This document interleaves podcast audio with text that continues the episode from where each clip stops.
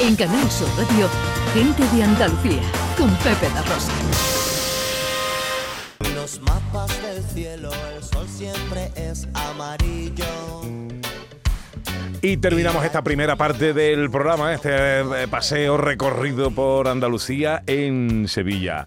Cultura, eh, con una exposición que no debemos perdernos. No debemos perder una exposición de la que me da muchísima alegría hablar y que tenemos la oportunidad de ver hasta mediados de febrero, una exposición antológica de un pintor, un pintor que ha ocupado un lugar importante en la historia del arte contemporáneo de Andalucía y que es Ricardo Castillo. Vamos a saludar a Pepa Pineda, que es impulsora de esta exposición, es organizadora general de la misma y es la viuda de Ricardo Castillo. Hola Pepa, muy buenos días. Hola, buenos días. ¿Qué tal? ¿Cómo estás? ¿Qué hay? Bien, un poco nerviosa. Oye, lo primero, te pregunto, por la figura de tu marido, eh, ¿quién fue Ricardo Castillo? Pues eh, Ricardo fue un pintor mm, que trabajó durante 40 años en, en una pintura de vanguardia, que forjó su propio estilo y que mm, eh, perteneció a una generación de artistas o de pintores de los 80, de la generación de los 80, que nacieron a raíz de, de las primeras promociones de la Facultad de Bellas Artes de Sevilla. En esta muestra, Pepa, una muestra muy amplia, ¿no? Que eh, nos muestra muchísimas facetas de Ricardo, algunas incluso desconocidas, y que va a servir para reivindicar, ¿no? La importancia de, de Ricardo, que a lo mejor, bueno, por una causa o por otra, pues a lo mejor tenemos que reivindicar una serie de cosas. ¿Qué encontramos en la exposición? ¿Qué vamos a ver? Por cierto, que la exposición hemos dicho que está en la Sala Triunfo de la Casa de la Provincia, de la Diputación Provincial de Sevilla, que es un lugar maravilloso. Además, una exposición muy amplia. ¿Qué encontramos, Pepa? Pues mira, he tenido la gran suerte de que don Fernando Martín, el catedrático de Historia del Arte de la Universidad de Sevilla, haya hecho una selección, él ha comisariado la, la- la exposición, y ha hecho una selección de toda su obra desde eh, los 80, los 90, los 2000, y luego ha hecho un apartado en- correspondiente a la obra gráfica, al grabado, que fue su profesión de la que vivió casi todo toda su vida.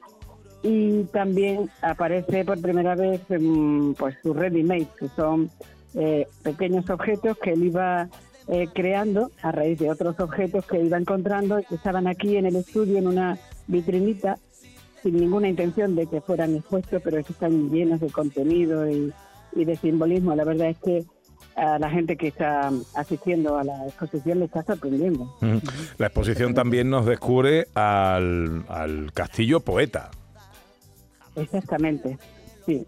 Eh, eh, hemos editado, bueno, he editado un, un catálogo que se llama Ricardo Castillo Cordilleras del Olvido, que fue un poemario que nunca vio la luz y que he hecho acompañar algunas de las imágenes del catálogo con sus poemas, porque tenía una producción poética inmensa. Entonces, se va a ver en, en una mesa redonda eh, esa semblanza del Ricardo Poeta. Y, aparte de reivindicar su figura como, como artista, como creador, quiero empezar a que la gente conozca esa faceta poética de Ricardo, porque Mm. fue un gran poeta.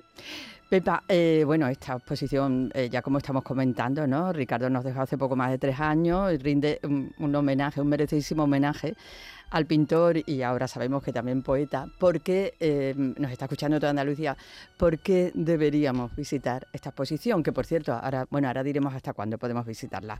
¿Por qué debemos visitar esta exposición, Pepa? Pues mira, primero porque eh, es importante ver la trayectoria completa de un artista. Eh, la selección que se ha hecho mm, muestra toda su obra prácticamente, o los elementos más destacados de, toda su de toda su obra, y, en ella van a descubrir que Ricardo era un investigador constante de, nuevas técnicas, de materiales, y les va a sorprender pues eh, ver cómo hacía obras con sobres de pésame que se mandaba a sí mismo o con mostachones, con el papel de mostachones, en la más pura línea dadaísta, una serie de dibujos que se llaman mostachones lorquianos, eh, o, o, bueno, por supuesto, óleo, pintura industrial, eh, figuras y siluetas de, de plomo de tamaño natural y también la reproducción de una su única eh, instalación que se llama Senda de Oku y que se expuso en el Barco K, en la exposición colectiva El Barco K en el Museo de Arte Contemporáneo, en la que tiene un vídeo que reproduce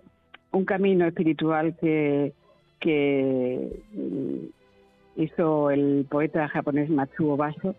Y entonces una exposición muy completa. Hay ready-made, hay vídeos, hay toda clase de, de materiales y podéis descubrir que era un investigador de, de todas las creaciones vanguardistas que se podían hacer. Pepa, la exposición está prevista clausurarla el 30 de enero, se va a prolongar durante dos semanas más, pero lo que sí vamos brevemente ya a contar es que el día 29, estaba previsto como acto de clausura, hay una mesa redonda en torno a Ricardo para todo aquel que esté interesado ¿no? en asistir. Exactamente. Eh, será a las seis y media, pero no está confirmado si es el 29 o el 30. Todavía yo, yo informaré si, yo- si se confirma el 30 o el 29.